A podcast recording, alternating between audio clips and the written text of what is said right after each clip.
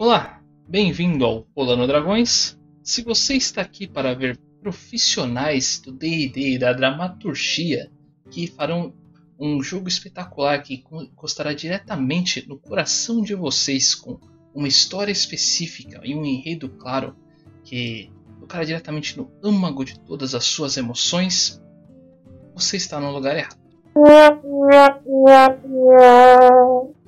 Então, se está aqui para encontrar influenciadores tentando utilizar de diversos tipos de programas novos e novidades claras para fazer um jogo totalmente diferenciado e contextualizado, você achou errado.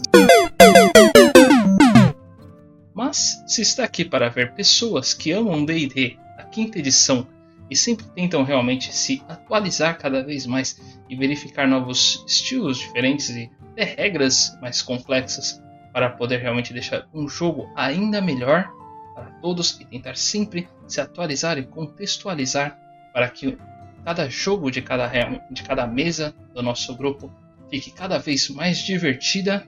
Agora sim você está no lugar certo.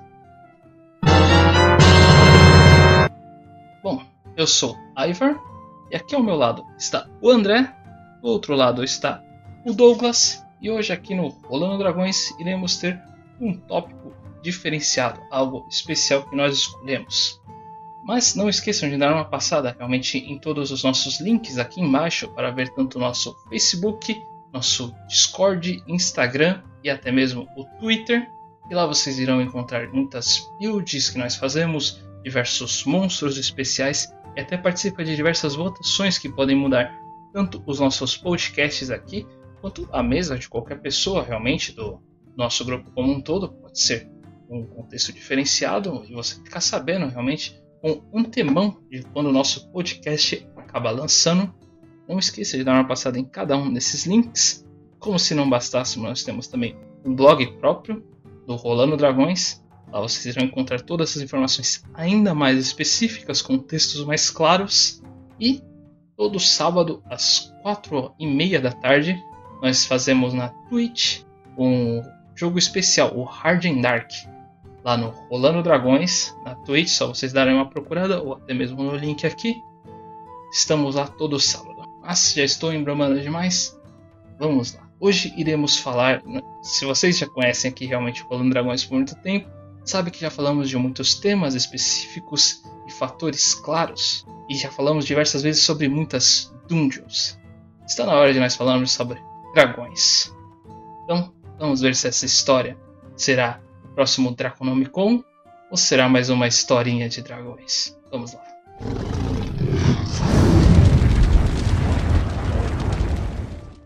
Bom, vamos iniciar realmente esse podcast especificamente sobre os dragões. Claro que já deixando bem claro a importância dos dragões no universo de D&D. Afinal de contas, eles têm o próprio nome deles ali no jogo, Dungeons e Dragons. Então, eles têm uma importância colossal no universo de D&D como um todo. Então devemos realmente iniciar falando sobre as então, a importância realmente dos dragões como um todo no universo de, de Dungeons and Dragons. Afinal de contas, eles são características bem específicas que literalmente chegam a moldar a história realmente do mundo de Dungeons and Dragons. O Ancient Dragon faz toda a diferença em uma em qualquer lore sendo bem sincero, específico. Então devemos realmente comentar sobre o como eles são tratados, principalmente na quinta edição, que é o nosso maior foco. É, dragão é uma criatura do, do da mitologias, das, das, mitologias, né? Então tem várias vários tipos de dragões que nasceram ainda conforme os anos. Tem os dragões chineses, tem os dragões mais europeus, tem o pessoal mais do norte, até mesmo na América do Sul tinha algumas variações do que podemos chamar de dragões. Uh, essa discussão é uma discussão muito interessante que nós passaremos longe que dói, tá?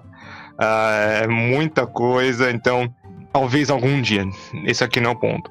Mas os dragões são coisas importantes, são criaturas mitológicas de extremo poder. Ele é uma criatura poderosa, é um lagarto gigante uh, geralmente ancião, uh, inteligente, mais inteligente que um mortal. Então, ter um dragão né, o, no jogo, o nome Dungeons and Dragons, né, que não te fala, ah, tá no nome do jogo, mas tá no nome do jogo porque é uma criatura mega interessante.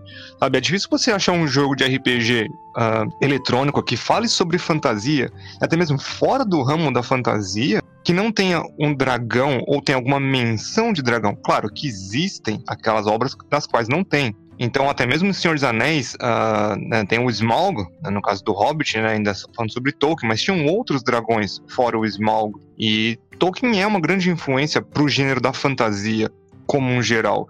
Então, é difícil você não colocar o dragão, ter essa visão de uma mega criatura no, no seu mundo e, e ela ser decepcionante a um certo ponto. Uh, do jeito que ela é tratada, porque acaba que ela acaba sendo um bando de status uh, sem meio sem vida. Ainda que tenha uma lore gigante por detrás dos dragões, sim, existe, mas é algo que ainda assim eu, eu ainda acho que fica vago uh, devido não aos status serem ruins ou fracos, mas isso ajuda com certeza. Mas acho que perde um pouco da majestade quando a gente tem que explicar muita coisa e que tem, digamos assim, uma padronização de dragão, mesmo que seja por cor, por raça ou seja lá o caramba 4.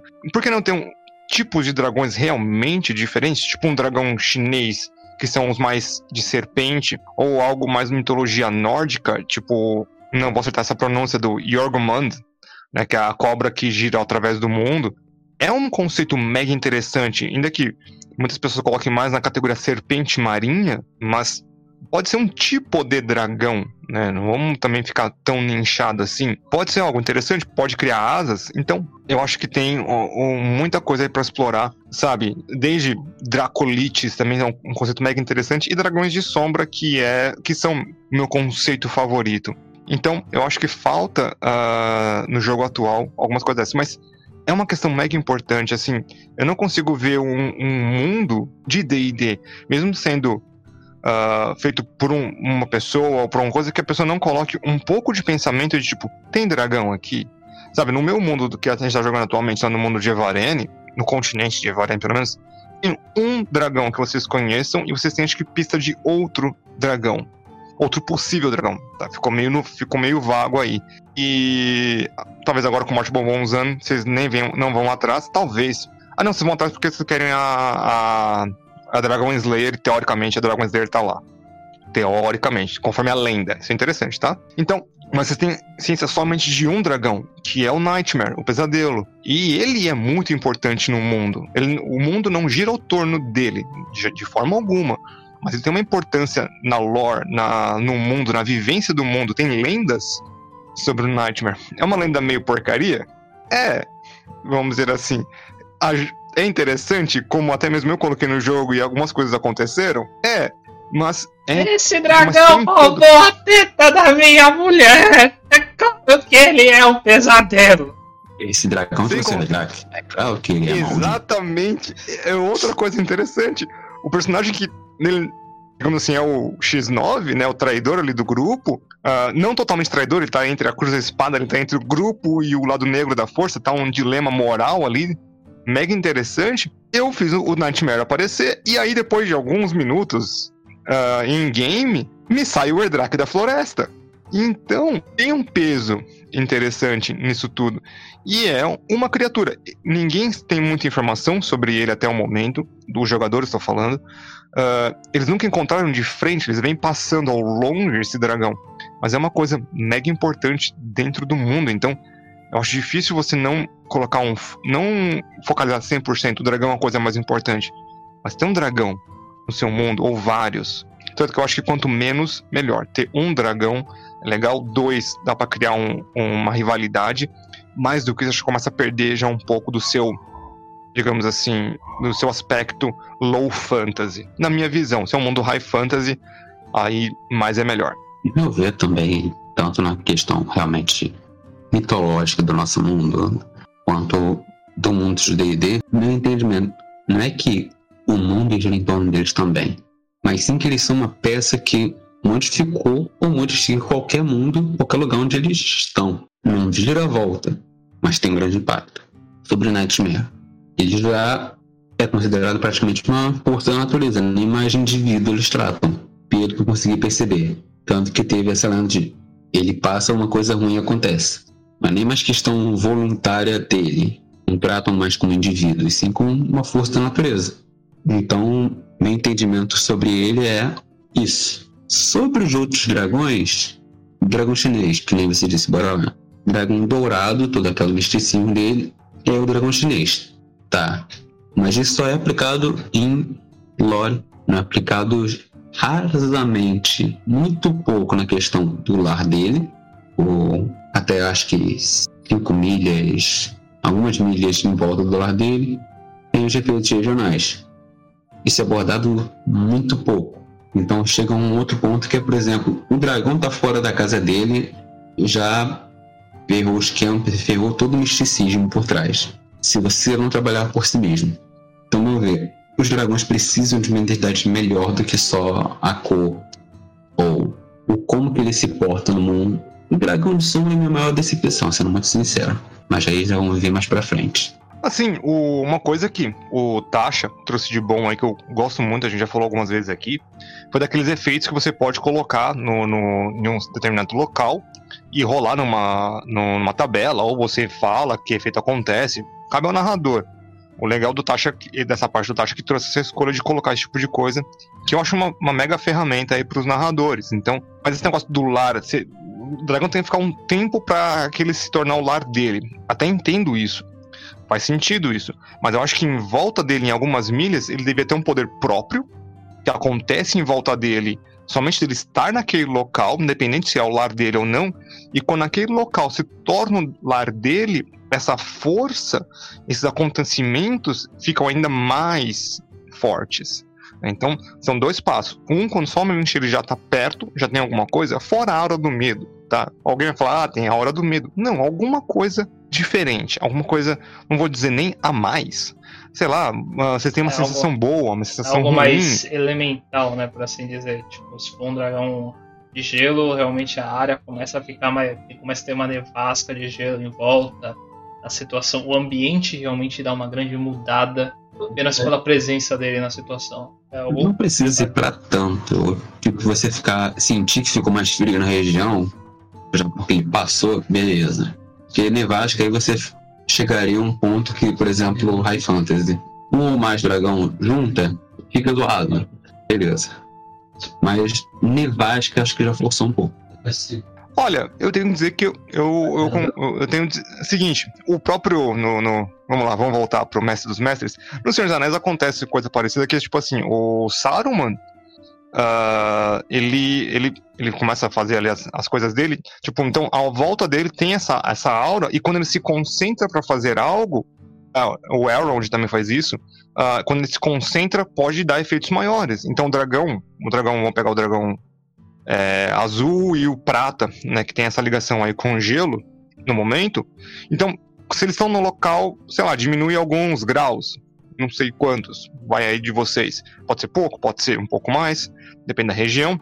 Mas se ele começa a se concentrar, ele pode surgir essa nevasca, talvez ele dê um, um breath no ar, sabe? Ele, ele expande todo o breath dele uh, no dia. Eu sei que o breath não funciona mais por dia, igual era antigamente, mas ele pode, sabe, gastar todo o breath dele, tem algum sistema, e pronto, ele não usa mais breath naquele dia, mas durante a próxima semana inteira é nevasca. Pode ter algum sisteminha assim. E é uma coisa que o jogador nunca terá acesso. Uh, eu digo isso não para tipo roubar poder do jogador assim, mas sim para criar ferramentas interessantes, narrativas em torno de uma criatura mítica desse jeito. Então, é esse tipo de ferramentazinha que eu sinto muita falta, sabe?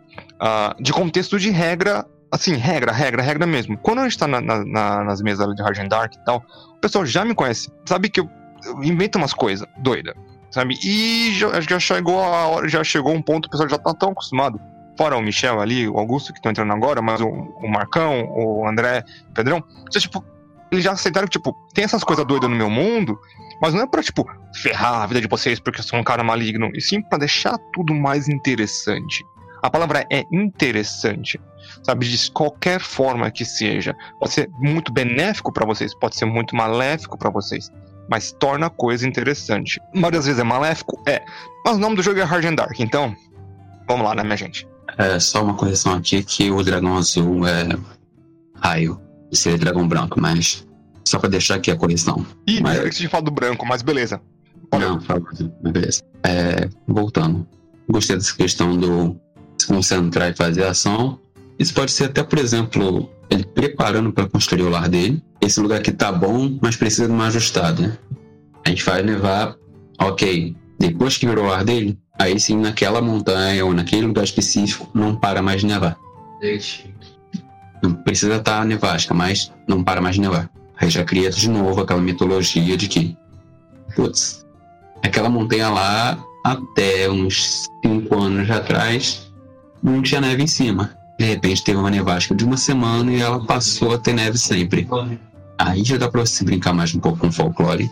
E outra coisa que eu percebo, percebo é, onde tem dragão, tem folclore.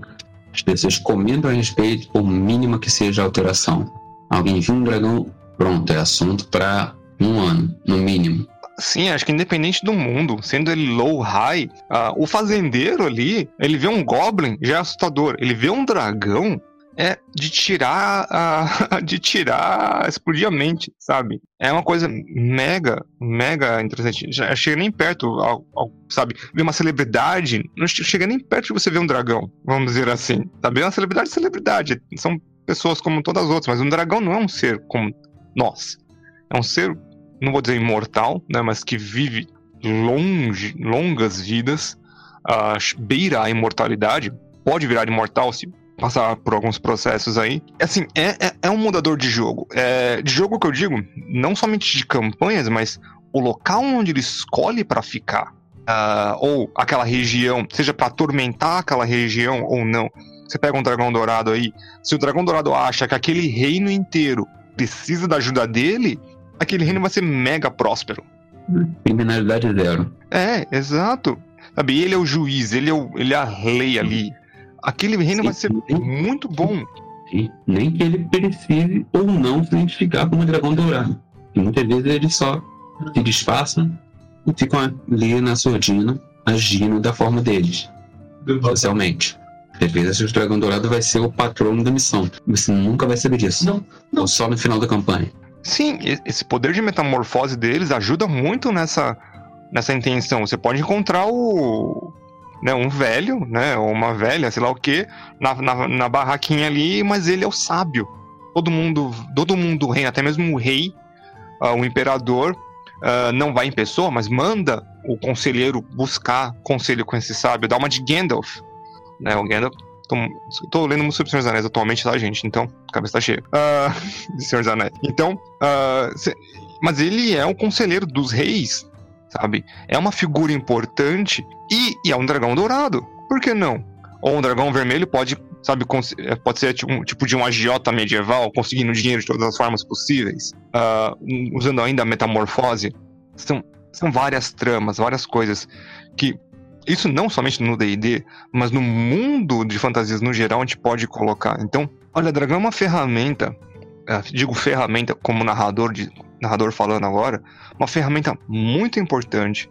ah, como qualquer outra raça, sabe? Mas geralmente uma raça inteira, por exemplo, você coloca, você decide no seu mundo que agora terá Draw. Beleza. Só que não é um Draw você coloca. Você coloca uma civilização de Draws. Um Draw sozinho é um NPC legal, sabe? Coloca uma civilização inteira, aí sim terá um efeito no mundo inteiro. Diferente de dragão. Dragão você precisa de um dragão, e ele vai ter o mesmo efeito, talvez, de uma civilização inteira de Draw, né? Então, Mas Isso é mega legal. a civilização- A civilização de Draw, ela fica em um lugar. Quase nunca ela vai sair muito dali. Agora, tu coloca um dragão, eles conseguem voar. Ele pode estar em qualquer lugar do reino. E outra coisa também é que, bora colocar lenha na fogueira, cavar o buraco mais embaixo, por que, que o dragão vermelho pode ser só um agiota e não vários agiotas, vezes até concorrentes por cima dos panos, que ele vai se deslocando entre cidades e você vai descobrindo entre a trama que o clã ciclano e Deuclano são a mesma pessoa que não é uma pessoa. É um dragão vermelho. Que tá pegando essas intrigas e fazendo guerra, fazendo lucro com isso. Ele tá aprendendo muito com Hard and Dark, tá fazendo umas tramas políticas ferradas, hein? Te contar isso, coisa ruim aí pra você. Tá influenciando muito, garoto. Good, André. Good. Ah, trama muito legal. Caraca, velho. Uma trama muito boa essa. De você colocar. E esse é um dragão vermelho, sabe? Então, são peças no cenário muito, muito importantes que mereciam e ainda merecem muito mais cuidado uh, do que até a própria Wizard tem colocado aí pra gente. Então, uh, mas acho que, acho que é mais o próximo tópico aqui. A gente tá falando só de uma explicação geral da importância desse ser, da, de forma geral. Acho que agora é de como é importante e como o próximo tópico dá um, como diria como dá aquela musiquinha no começo do nosso podcast.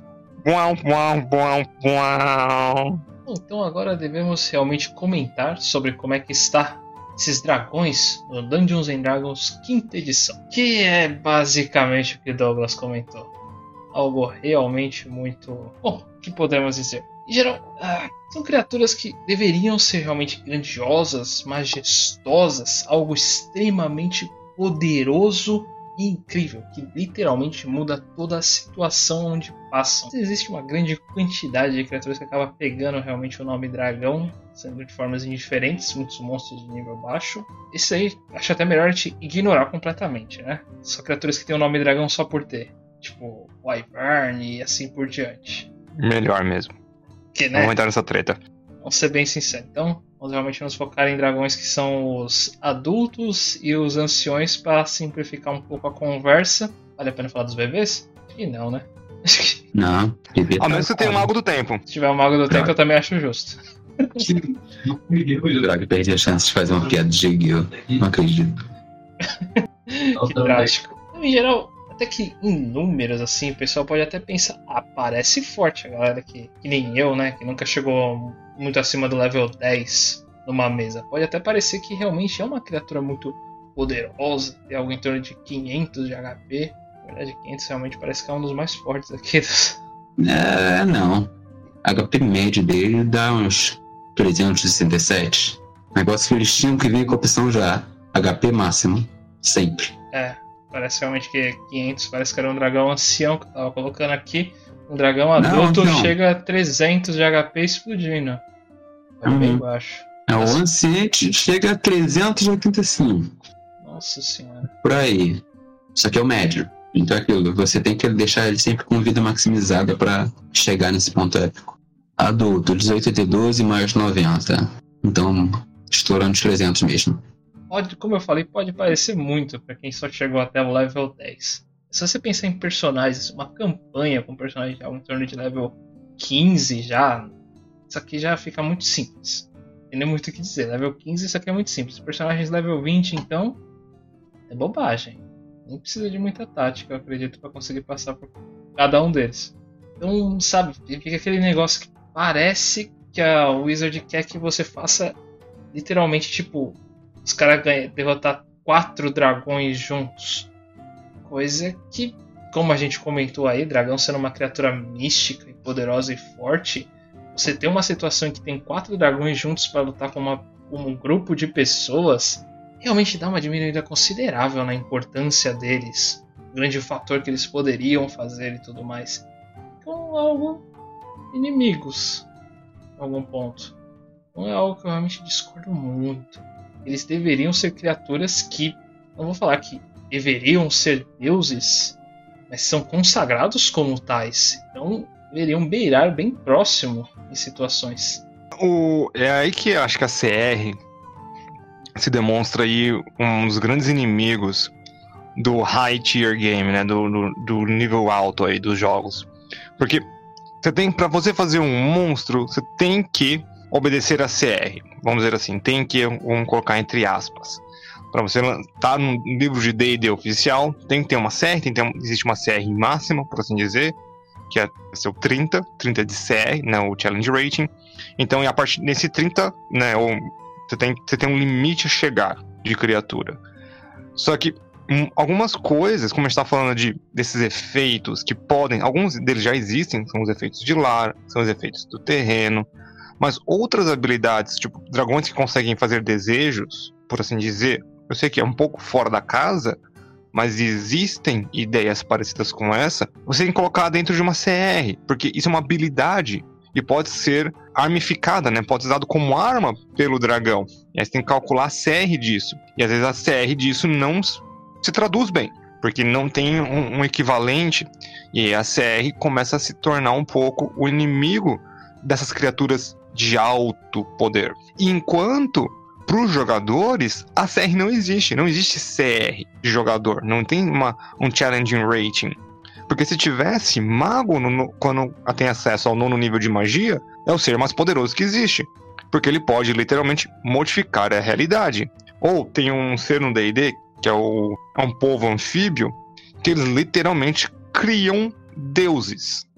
Esqueci o nome da criatura agora, mas é uma das habilidades inertes da, da raça, né? Mas precisa todo um ritual, sei lá o que, tem uma explicação. É mega interessante. Então, essas são as criaturas teoricamente mais poderosas do mundo. Um que muda a realidade e outro que cria deuses. Mas onde é que tá CR nisso? Por que, que os monstros precisam ter esse limite de, de ideia? Não podem fazer, tipo, ter um, uma habilidade que simplesmente não existe, não tem como o outro, um jogador fazer, e os jogadores podem fazer o que quiser esse desbalanço entre os lados, literal, que acaba trazendo então os dragões a esse estado que nós temos. São criaturas interessantes? São. Se usadas taticamente, podem ser extremamente mortais? Sim. Né? Dá o rasante, dá o bafo, sai. Parece uma ideia besta, mas tem jeitos de você parar esse dragão. O Wall of Force. Você pode dar o stop, né? Você pode dar alguma coisa para diminuir o movimento, pode tentar fazer alguma coisa para agarrar esse bicho e trazer para baixo. Tem várias ferramentas dentro de jogo que você conseguiria parar o voo de um dragão. Porque você tá contra o dragão do nada, é uma coisa. Tá caçando aquele dragão, tem que se preparar. Tem que ter a, a, a parte Batman. Então, saber o que vai fazer, quais, quais serão as táticas que você vai usar. E no final do dia, os jogadores têm muito mais recursos do que o monstro. Ainda que monstro possa ter ação de lar, ação lendária, é, ação mítica, é isso, os jogadores têm recursos ilimitados, por assim dizer. Devido às classes, devido a tudo, a, a, a, classe pode fazer o que quiser, vamos dizer assim. Você pode fazer muita coisa com as classes, pode ser bem flexível. Magia clérigo pode escolher magia todo dia. Né? Tem as magias de domínio, que são extremamente úteis. E aí você tem um ser estático, vamos dizer assim, do seu lado. Então, um dos grandes inimigos do dra dos dragões são a CR, principalmente pro nível alto. Então, eu acho que ter essa coisa de mais fora da casa, ter habilidades que somente os dragões têm acessos, têm acesso, desculpa, é algo muito interessante. Na, quinta edição, a gente vai falar um pouco daqui a pouquinho, tinha um Draconomicon da, da terceira edição, desculpa, que tinham talentos únicos para dragões. Lógico que hoje em dia eu sei que não, ah, eu não quero talento de volta para dragão. É só um exemplo. Eu já ia falar, ah, mas isso não existe mais em quinta edição. Tá, é só um exemplo. Dá uma literação aí. Que é o seguinte, eu quero coisas únicas que dragões possam fazer. Características únicas que os dragões tenham. Tem, muito, tem muita coisa que no trouxe, como o no Mytheros trouxe, que é você fazer a sua própria quimera. Tem umas coisinhas bem únicas ali que você pode fazer, já tem uma CR semi-calculada, você pode rolar ali numa, nas tabelinhas, ou você pode escolher os efeitos. É bem interessante, dá para fazer uma quimera no, no Mythic é, bem legais. Bem legais, dá pra fazer uma quimera mortal com, aquele, com, aquele, com aquela tabela. Uh, dá pra fazer uma quimera que vai enfrentar o grupo, de, o grupo, um grupo específico de forma interessante.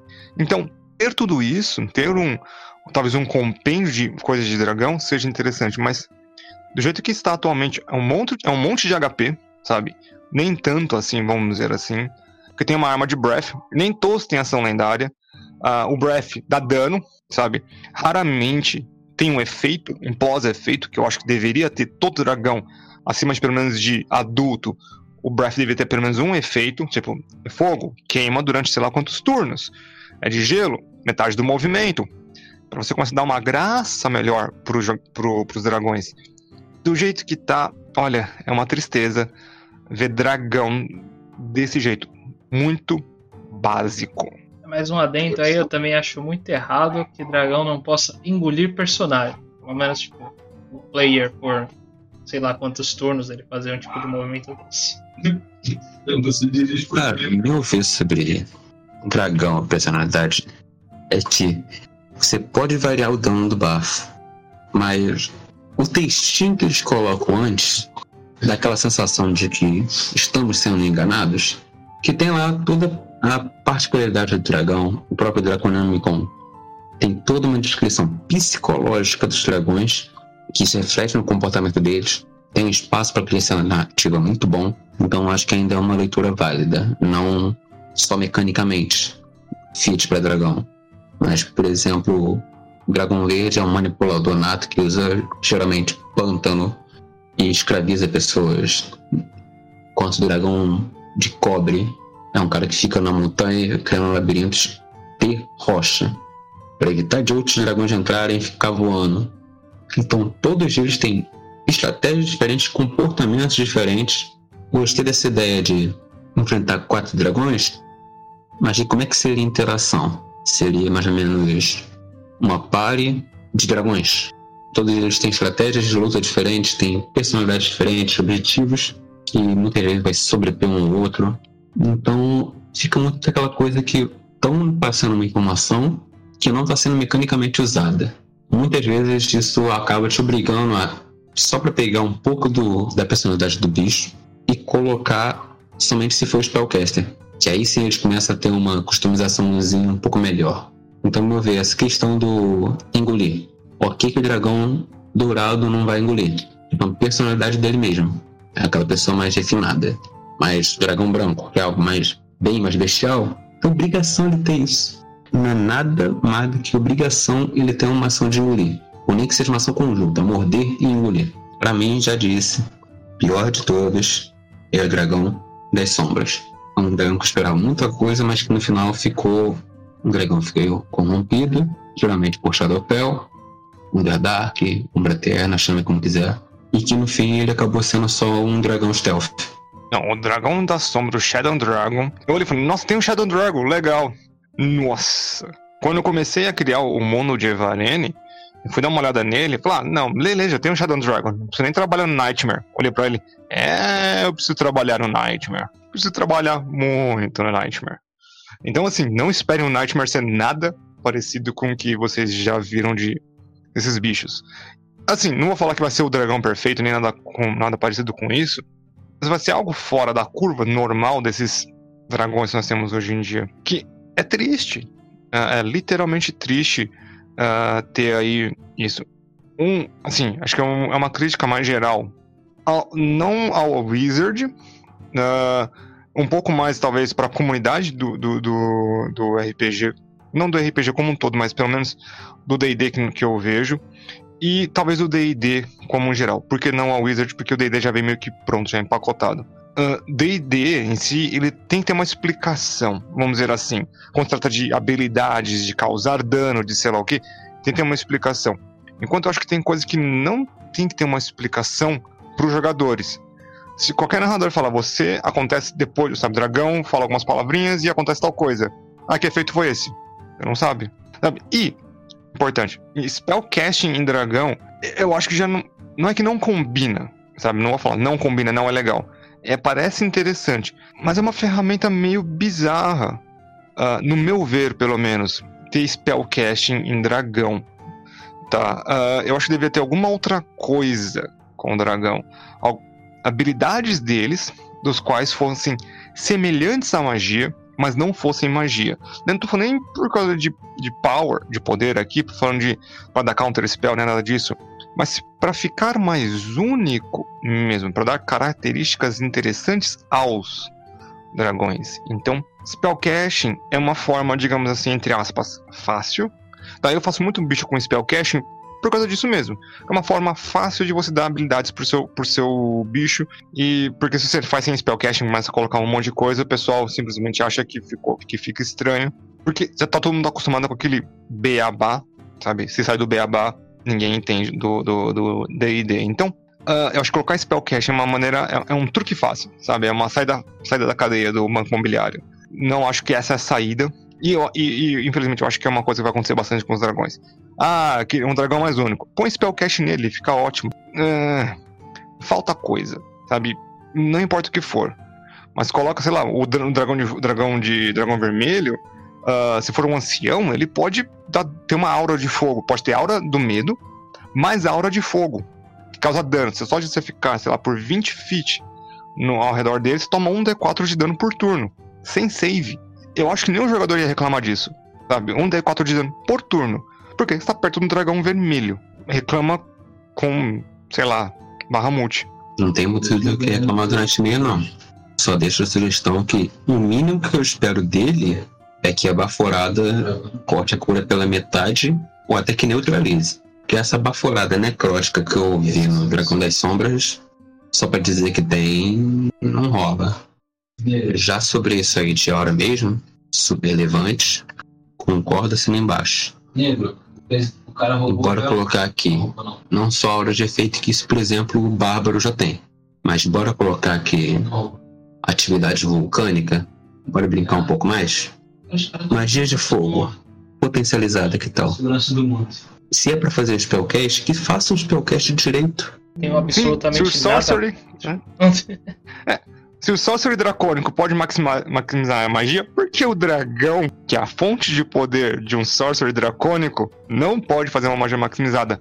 Para quem aí, quinta edição, no terceira, o, os dragões eles tinham bafos, por dia, né? Algumas categorias de dragão tinham bafos por dia. Uh, e eles podiam usar ali, ou tinham que recuperar, ah, ou rolava um D4, e depois eles, é, depois desse D4, o número de turnos que tinham que esperar. Tinham essas duas, essas duas ideias aí por detrás. Mas por que não uma vez ao dia o bafo do dragão é maximizado? Ou uma vez ao dia ele tem um bafo diferente? Sei lá, sabe? Tem muita coisa para ser feita. Somente quando a gente fala de Breath Weapon, que dá para fazer muita coisa interessante. Sabe, uh, há um tempo atrás a gente estava eu e o Ivor conversando sobre como seria o, o bafo do Nightmare. Aí o Ivor falou, calma aí Douglas, isso aí já que você tá falando já é demais. Falei, tá, vou puxar um pouquinho. A gente chegou num consenso do que a gente achava que era forte, mas ao mesmo tempo que era interessante. A gente então chegou no meio termo ali do que como seria o bafo do Nightmare. Então, tem algumas coisas aí que uh, é interessante. Para quem faz monstro, sem brincadeira, o monstro na sua mente ele é, mais, ele é bem interessante. Quando você coloca ele em combate, você vê que ou ele ficou muito ruim, ou ele ficou muito bom. Uh, ter, ter alguém para conversar é interessante, mas arranje alguém em mente aberta. Se você for narrador, e quiser alguém para conversar sobre monstros, uh, não esqueça de visitar o nosso Discord, onde uh, eu adoro criar monstros e o, o André também entende bastante sobre criação de monstro e personagem, então a gente pode sempre ajudar todo mundo aí para você criar seus monstros e bosses. Tá bom, você tem, tem uma mente aberta. Tá, tem uma mente aberta, mas também maquiavélica. Acho que é o pré-requisito. Com certeza. Que a gente tá falando aqui, ah, tem uma fogo. Tá, e o que, que acha de cat metal? o pessoal da frontline fica zoado porque terem que chegar perto do dragão, mas aí tá lá a armadura pesada, dando dano de fogo nele. Eu acho que eu vou roubar essa ideia. Perfeito, então. Fiz a armadura médica se for. Então, agora que realmente deixamos vocês bem claros realmente no contexto geral do fator dos dragões e tudo mais, podemos realmente iniciar o papo que meio que deu ideia para todo esse podcast. E seria as o As e algumas especulações que nós temos sobre um provável Draconomicon na quinta edição. Aqueles que não realmente não seguem tanto a Wizard as informações em gerais, sabendo que tivemos já dois, duas UA United Arcanas que lançaram que são muito relacionadas a dragões como um todo. Teve a primeira no dia 26 de 10 de 2020, uma que são sobre, sobre classes dracônicas, e uma outra, que agora essa daí foi recente, dia 14 de 4 de 2021, que são o Draconic Options. Vamos dar uma mencionada em geral sobre essas duas UAs específicas e começar a especular sobre o provável Draconomicon queremos que exista. Só para deixar claro, eu quero que exista, mas eu quero ter uma qualidade melhor ou superior do, do terceira edição. terceira edição era perfeito? Não, mas era muito bom. Eu sei. É justamente isso que eu queria falar também. Queremos que exista. É... Tá. Se for para fazer a partir do ponto que você montar seu dragão, é uma coisa que você montar seu player, deixa quieto, a gente continua usando terceira. Pra também não evitar que agora tenha quinta e não vai ter como desfazer. Tem muita complicação de ser pós-taxa. É, sou obrigado a assinar embaixo disso mesmo. Se for algo parecido com a taxa ou do mesmo naipe, realmente não quero. Prefiro só me basear com a terceira edição mesmo. Tô feliz desse, dessa forma. Não, dá para fazer, né? Acho que já, já citei o exemplo do Mythic Terrorist das quimeras. Dá para fazer aquilo em uma escala gigante, né? Uh, trocadilho intencional para dragões. Você fazer tipo, tipos de, de chifre ou sei lá o que, rabos, corpos. Dá para fazer muita coisa, personalidades que podem influenciar em várias coisas aí. Então dá para fazer um, um, um, manual interessante de como criar um dragão, falando sobre fisiologia, falando sobre intelecto, falando sobre várias coisas. Sabe, se você vê muitos vídeos aí sobre Lord D&D, especificamente sobre dragões, 90% das informações que o pessoal joga, assim, de pessoal que fala sobre lore uh, a fundo, só pega essa informação do 3.5, porque teve essas, essas informações, também acho que foi fora a quinta edição, acho que foi a maior edição de D&D que teve uh, maior assim, mais livros. É isso que eu quero dizer. Foi, meu ver, foi muito bem trabalhado.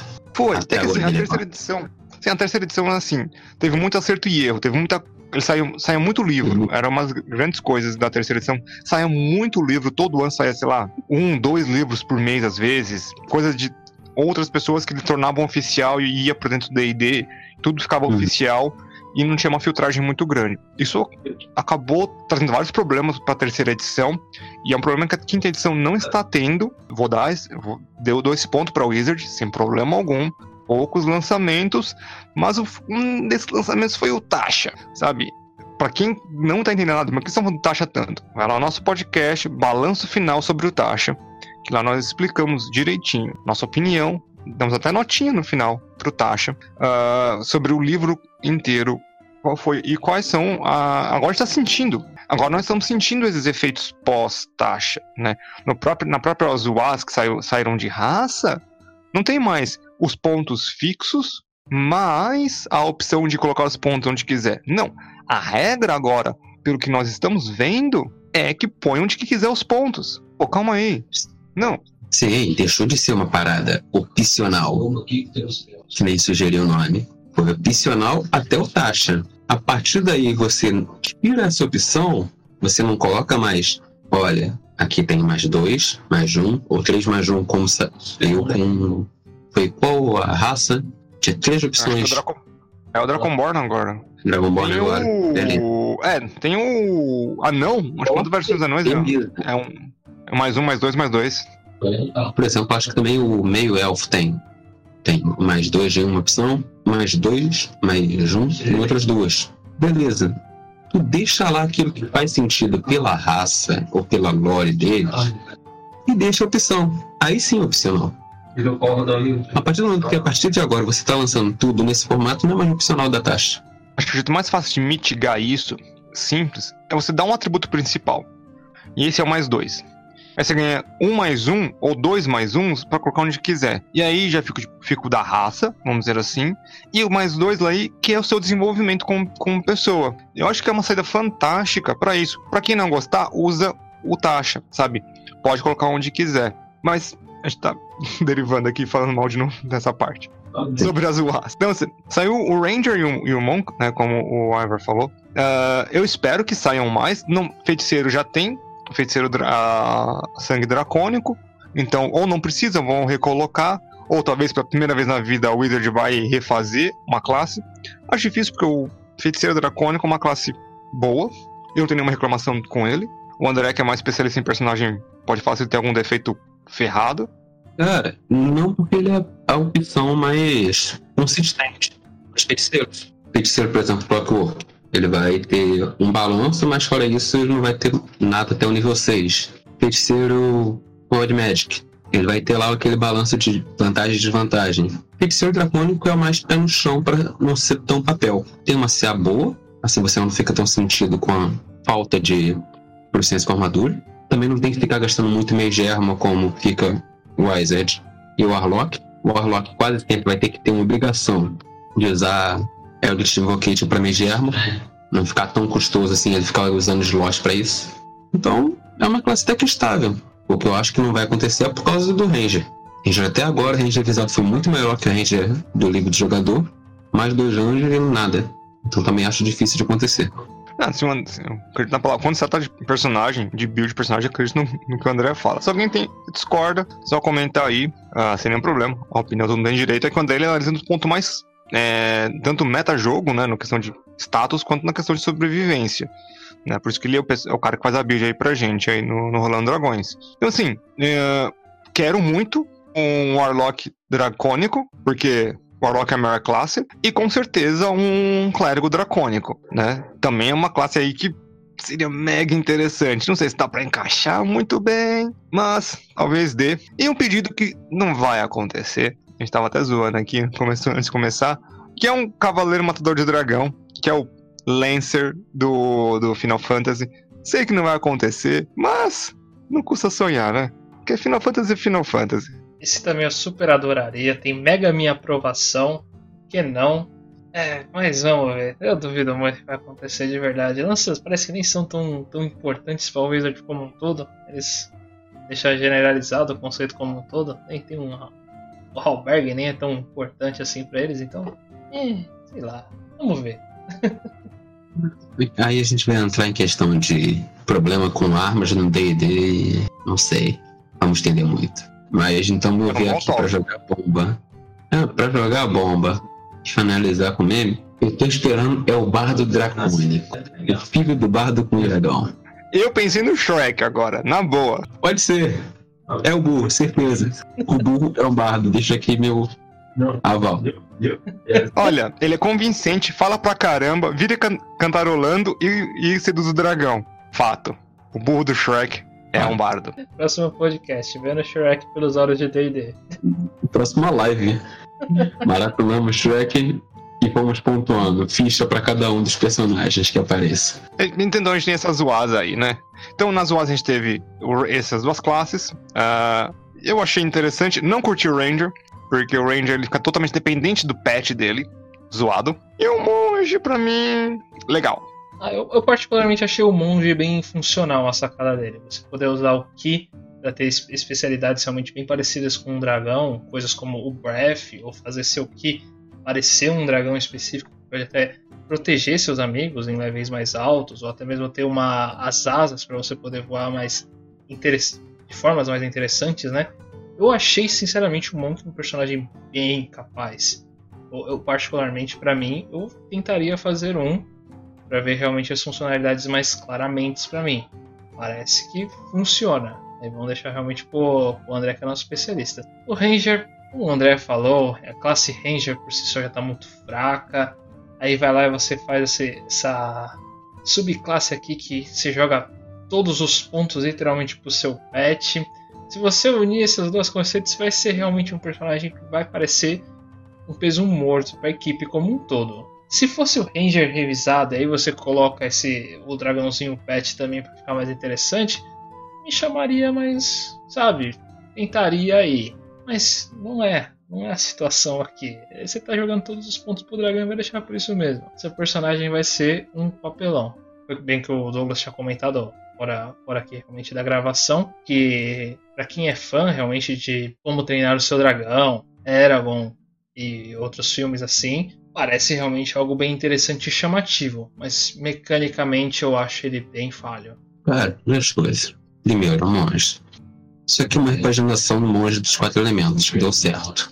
Que você pegar isso daí e variar uma coisa que, digamos assim, também é o sócio dracônico que usa Wisdom. Seria a versão clérigo do paladino. Então o que eu achei disso aqui é, basicamente, é bom porque você potencializa suas questões como monge. Você ganha breath, ataque em área, você consegue dar um dano legalzinho em ataques armados e também essa questão mais fora de combate, como intimidação e persuasão. Isso por mim era beleza, meus pontos. O Ranger, convenhamos, isso aqui é mais uma UA para acrescentar no Ranger do Beastmaster do que no Ranger de fato. Se você pegasse isso aqui e dissesse pra mim que é o Ranger Beastmaster com uma nova Companion, eu acreditava. Pronto, agora tem a opção de dragão pra Beastmaster. É isso aqui. que venhamos e convenhamos, acho que todo mundo, por assim dizer, né? Não todo mundo, vai.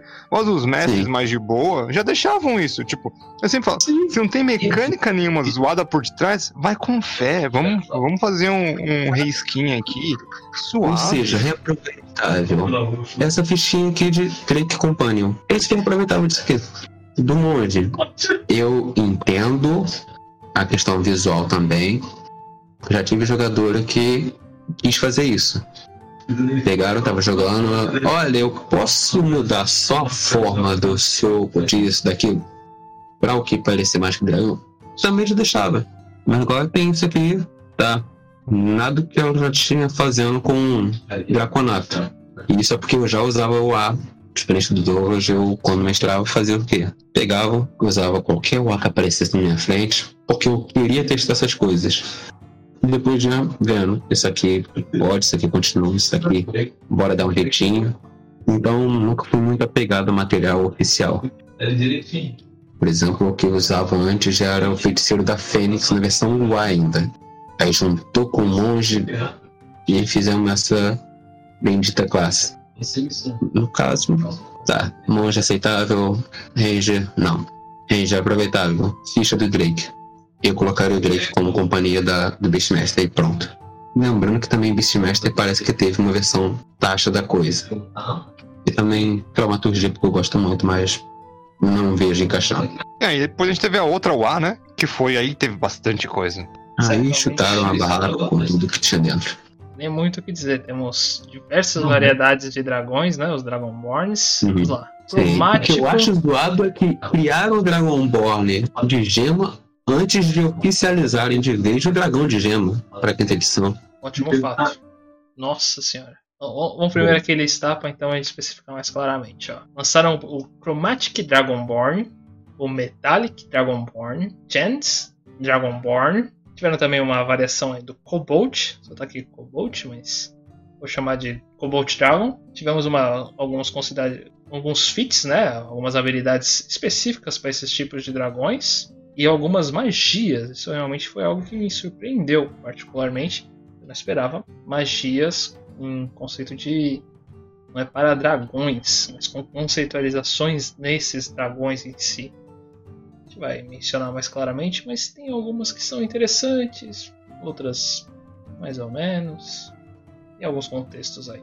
Vamos lá, com toda essa quantidade de Dragonborns, eu já vejo realmente players tentando fazer algo do tipo Power Ranger, fazer uma equipe toda com dragões com cores diferentes para serem os Draconic Rangers. Cada um faria. com seu Beastmaster e um dragãozinho lá. Obviamente. Agora tá, já deixa eu pegar tudo. E pronto, meu Dragonborn tem mais dois destrezas e mais um de Wisdom. Com a facilidade do Tasha, então, tem como fazer uma equipe ainda mais perfeitinha e redonda com essas coisas. Uhum. Então, tem nem desculpa. Eu tô vendo mais claramente ainda esse tipo de coisa acontecer. Só porque sim. Já que a gente tá falando de, de- desses bichos com escama, eu quero tartarugas então, por favor, porque eu quero. Uma coisa é Power Rangers, outra, outra, outra coisa nos 90 é tartarugas ninja. Precisamos de novos Turtles. Eu não discordo nada dessa Eu preferia que viesse o Turtle aqui do que o Cobalt. Então iniciar realmente comentando dos Chromatic Dragons. Ah, em geral, Chromatic Dragons eles são cores mais vívidas, não é mesmo? Então tem realmente o Black, ele teria da- danos de ácidos, o Blue, que seria realmente o dano Lightning, o de raio, né? Green é o Poison, Red é o Fire e o White seria realmente o de gelo. Em geral, eles, ambos os casos aí, eles têm é, Breath, essas específicas tipos de dano, cada um da sua cor. Como se não bastasse, eles também têm a resistência ao próprio tipo. E aí então vem. Não, Oh, pera. eles não têm Dra- resistência. Draconic Foi isso que mudou. E o Heavy Resistance to Damage Sharp. Não, tá aqui, ó. O Não, agora tem, não. O novo Dragon Não. Ball tem. Novo Dragonborn. Ah, Sim, não, é isso que você tá falando, o novo Dragon Ball. o novo Não, não. Dragon. Tô falando porque tem aqui. Bora voltar no. Eita, minha bola do mouse parou. Dragone, que resistência. Mas tem re- resistência ao tipo de dano, beleza. É. Meu problema é com o que vem depois. Sim, é, o é isso Bora que eu já chegar. aqui. Ah, tá, calma, tá, tá. Vamos, lá, Calma. vamos pro calma, minha gente. É. Bora. Ele tem resistência depois. ao seu tipo de dano da sua cor. Tá beleza. Aí nós temos realmente o chutar o pau da barraca, como o André já está se antecipando. O Chromatic Warding. Warding, acho que seria assim que se falasse. Que começa no level 3 e você custando uma ação, você consegue fazer o Chromatic Warding. Começando no level 3, você custando apenas uma ação, você usa realmente o seu canal dracônico, as suas energias dracônicas que vem de você mesmo, para te proteger por completos 10 minutos e te tornar completamente imune ao tipo de dano relacionado à sua cor do dragão. Se você é um dragão branco, você literalmente não recebe mais por 10 minutos inteiros, custando apenas uma ação, você não recebe nenhum dano de gelo. Se você é um de fogo, se você é um vermelho, você não recebe nenhum de fogo e assim sucessivamente. É, só pra deixar claro, o, esses dragões cromáticos, tanto os cromáticos quanto os metálicos, é, eles já, já existiam no mundo, tá? É, no mundo, assim, do D&D já existia, já eram oficiais. Aqui é a nova cara deles, que talvez eles fiquem desse jeito. Eu acho difícil não ficar, porque a última UA que nós tivemos é de talentos, não mudaram nada para colocar no oficial. Uh, eu acho que o, na votação já foi dessa UA já faz tempo. E eu acho que vai ficar desse jeito mesmo.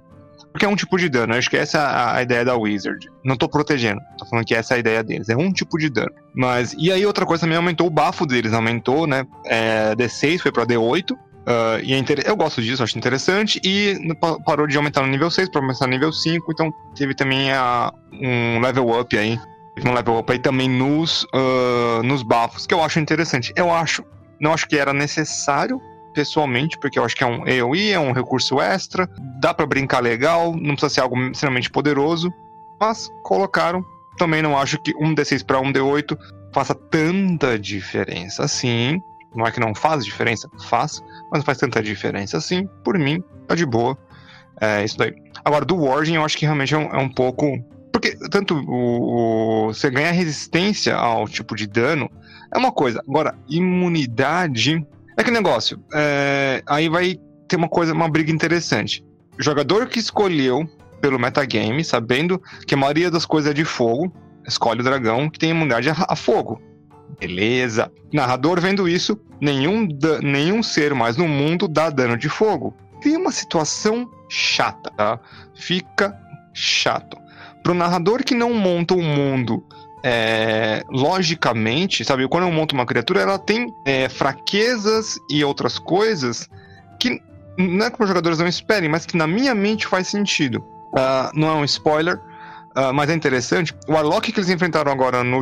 Warlock, entre aspas, não era a ficha de um Warlock aqui, tinha. Tinha Dirt Blast, tinha Hunger of Hadar e tinha Armor of Warlock. Se tinha spell de Warlock. como Warlock cheirava o Warlock. Mas não era o Warlock. Exato, era um monstro. Mas não é o Warlock porque é monstro. Exato. Mas eu deixei ali temática, tematizado pro Warlock e eles pegaram e chamaram de Warlock. Só pra falar. Que alguém vai falar, não, mas você não pode usar ficha de NPC como, como monstro. Nah, não usei também, só que fiz um Warlock. Qual o problema? Uh, aquele Warlock, ele tinha problema, ele tinha vulnerabilidade a dano psíquico. E tem um cara na equipe que adora dano psíquico. É, só que eu não tava de dar dano nele. Até porque eu não sou o cara que dou dano. Não teve a oportunidade. ah, deu lá no meio do piripaque. Acho que se não, se não acabasse, quando ele morresse, ele tava morto já. Coitado no piripaque no meio do, da dungeon desmoronando. Isso é. Mas então, isso são coisas que assim, meus jogadores não esperam por esse tipo de coisa. Eu coloquei um monte de undead no começo do jogo, com um clérigo na equipe. Sou besta? Não. Faz parte da intenção do jogo aqueles undeads eram daquele local. Vocês enfrentaram eles. Então, eu espero que esse Draconato não crie isso. Eu acho que isso é zoado. É mais um, um, um, um conselho aí pros narradores, jogadores, sobre o jogo no geral e como essa habilidade pode realmente trazer a mentalidade de jogador contra player, que nunca é legal. Nunca é legal. Eu nunca vi dando certo. Uh, nunca. Então, não que isso nunca aconteça, eu nunca vi dando certo. São coisas completamente diferentes. Mas eu acho que os Dragonborns estão legais. Uh, eu, eu curti a ideia. Uh, até mesmo o Warding. Uh, eles falaram que é o stop barraca, eu concordo. Mas por mim, como narrador, eu não me preocuparia. Sem brincadeira. É uma coisa que eu, como narrador, não me preocuparia tanto. mas é forte. Não vou falar que oh, é fraco. Não, é forte. Mas eu acho que não tem uma, uma preocupação tão grande da minha parte. Posso estar falando agora só de cabeça também. É, não, em geral. Em geral, meu ver, dragão cromático, bora lá, é o que mais continuou parecendo o draconato original.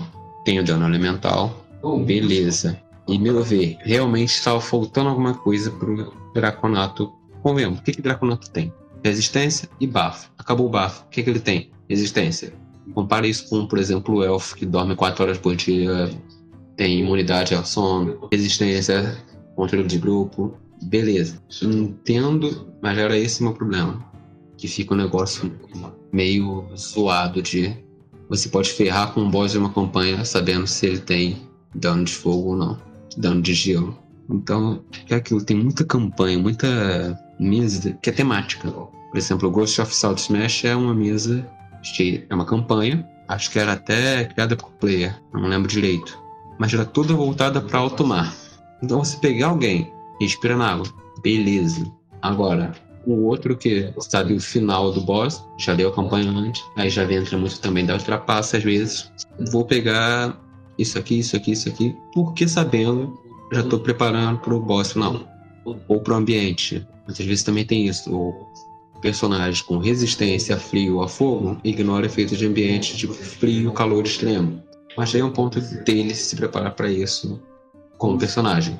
O meu problema não é com o fato dele ter essa imunidade, é que os outros dois, principalmente cromático, que antes já era meio emparelhado essa rivalidade, ficou para trás.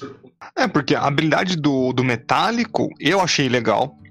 Uh, pra caramba. Essa sim, aí eu acho que eu, eu vou no sentido contrário. Que a do metálico ele também tem ali essa. Basicamente a mesma coisa, né? Só que a, as cores são um pouquinho de, diferentes, né? Tem, são as cores metálicas. Só que ele pode fazer a, baforada dele não dá dano, só que pode causar o efeito de derrubar o inimigo, né? Ou é, de você deixar todo mundo incapacitado durante um turno. Ah, meu amigo. Incapacitado durante um turno é muita coisa. É, é uma habilidade. Porque assim, dá, você dá sem imune um tipo de dano, beleza. Você imobilizar um grupo, porque bafo pode ser em área, mobilizar um grupo de, de, de personagens, incluindo um boss, numa, numa saving throw, também que saving throw, o boss vai ter a sua favor, coloque essências lendárias no seu bosses. Mas se tiver 100, sabe? Você vai incapacitar um boss num bafo. É, essa parte aí, aí eu acho que é muito útil. Sabe? Eu não falei que o, a resistência total, né? A imunidade é útil porque ela é situacional. Esse bafo não é situacional. Qualquer treta, essa porcaria pode virar o jogo completamente e, ao mesmo tempo que pisa no pé do monge. Que Ficar dando stun nos outros é coisa de monge. E é isso que o monge faz de muito bem. Não é a única coisa que o monge faz, mas o monge faz isso muito bem. É meio que o papel do monge, eu vejo isso. Ter o dragonato aí já fica, já fica um pouco estranho. Eu acho que essa habilidade tem que dar uma diminuída nela. Talvez causar desvantagem em um ataque, como só uma vez por dia. Tudo bem, quem sabe. Não, mas incapacitado é, é número foda. de proficiência, tá? É, agora é tudo por número de proficiência. Essa nova é. mudança também tiveram. Não, então não. Não. Vai de 2 a 6. essa parte. Não. Então não. Esquece. Não, muito, muito forte. Muita coisa, é. Essa aqui é bem mais complicadinha. Cara, meu ver sobre esse incapacitado é porque é simples da chance de pegar. Resistência lendária. O cara tem muito HP, geralmente. Constituição. Então, esse, estou aqui eu não vejo geralmente pegando no boss. Vejo mais pegando nos minions. Também tem a questão do, da distância. Ah, Boa parte das vezes, por exemplo, isso aqui vai ter que ser para alguém muito específico de frontline para dar certo. O modificador também é do seu bônus de constituição. Um é. range de 15 foot. Então, o que, que eu vejo fazendo isso? É bárbaro, é paladino, é guerreiro. Não vejo um monte fazendo isso aí muito, não. Para um bárbaro, perfeito, faça o dragão cromático. Agora, para os outros, né? o que, que eu digo que ele fica é. para trás? Porque isso aqui do Chromatic Ward, para qualquer classe vai servir.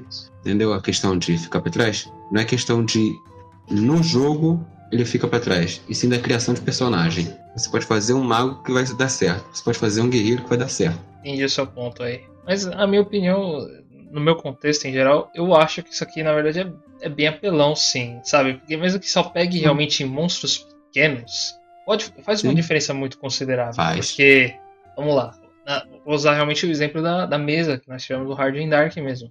se não tivesse a Mid usando lá a Fireball dele pra ti- tirar toda vez os monstrinhos pequenos que Sim, apareciam o monstrinho da- pequeno faz toda a diferença. da Mother, é, dali da mãe, mano, a mesa teria mudado completamente a situação de vocês. A última treta foi até que bem fácil, exatamente porque ela já se livrou e não tentáculo com muita facilidade. A anterior Fora que são 3D8 no nível dela, que se ela fosse isso aí, tira 3D8 de dano. Então, mesmo que possa parecer que só funcionaria idealmente realmente com um bárbaro, ainda assim isso aqui é algo muito prático, interessante. Não, mas frontline, não é só o Bárbaro. O Bárbaro é a estrela dourada disso aqui.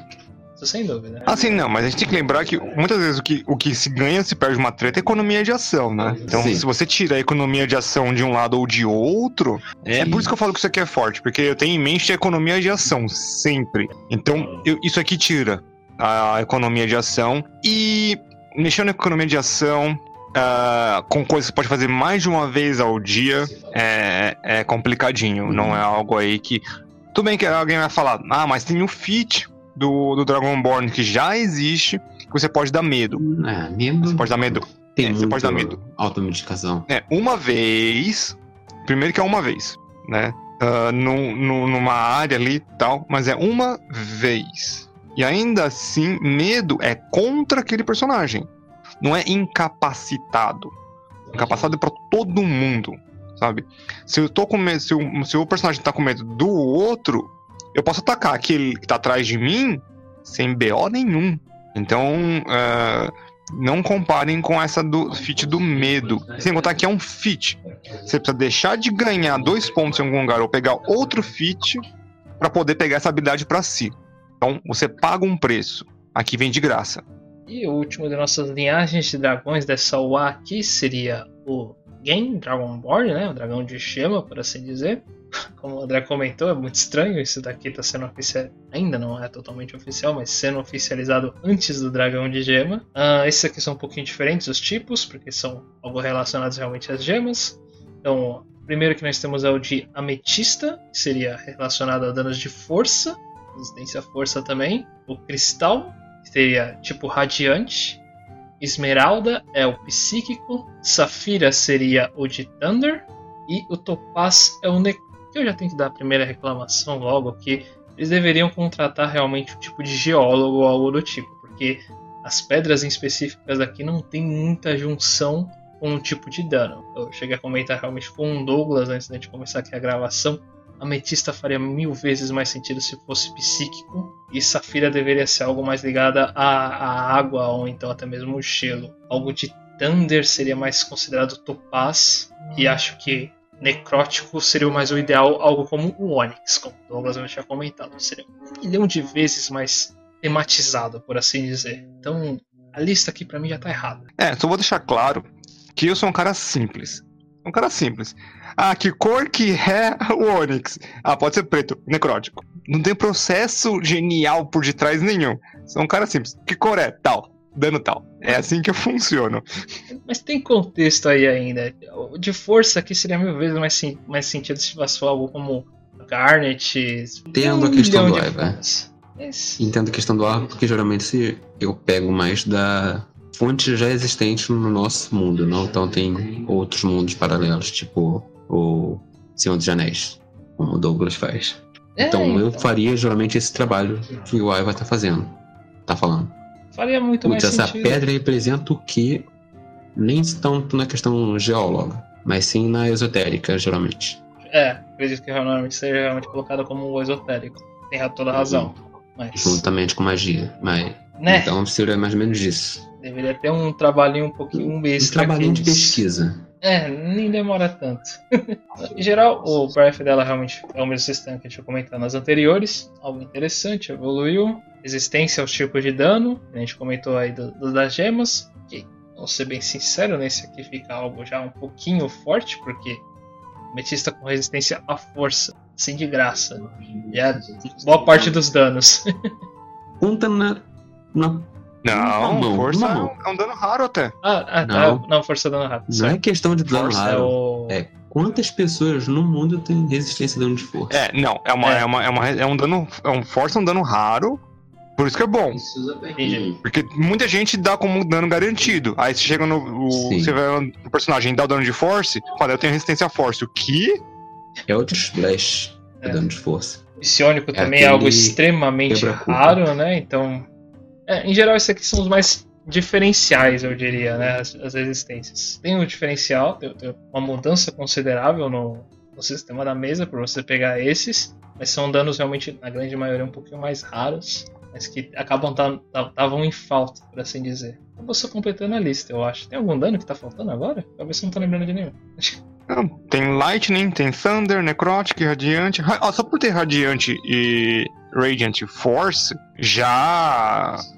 Já, Já mata muita um coisa. sistema que a pessoa É. tem garantido. Ah, Ah, sim. vou pegar dano de radiante de força, que quase ninguém tem resistência a isso.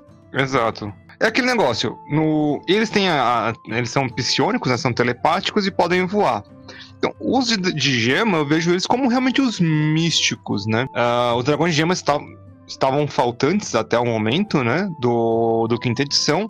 De novo, especulação nossa, mas talvez venha aí o Draconomicon ah, pro, pro quinta edição. Eu espero. ah, como a gente acabou de falar, né? Espero, mas espero que venha, venha legal aí, venha com alta qualidade. E assim, ah, o Dragão de Gema depende muito do que eles vão fazer. Se vão reaproveitar a lore do, do terceira, se vão fazer uma coisa nova, mas pelo jeito aí vai ser uma coisa mais mística. Meu ver, né? Os dragões metálicos são mais para good. Os de cor, né? Os cromáticos são os evil.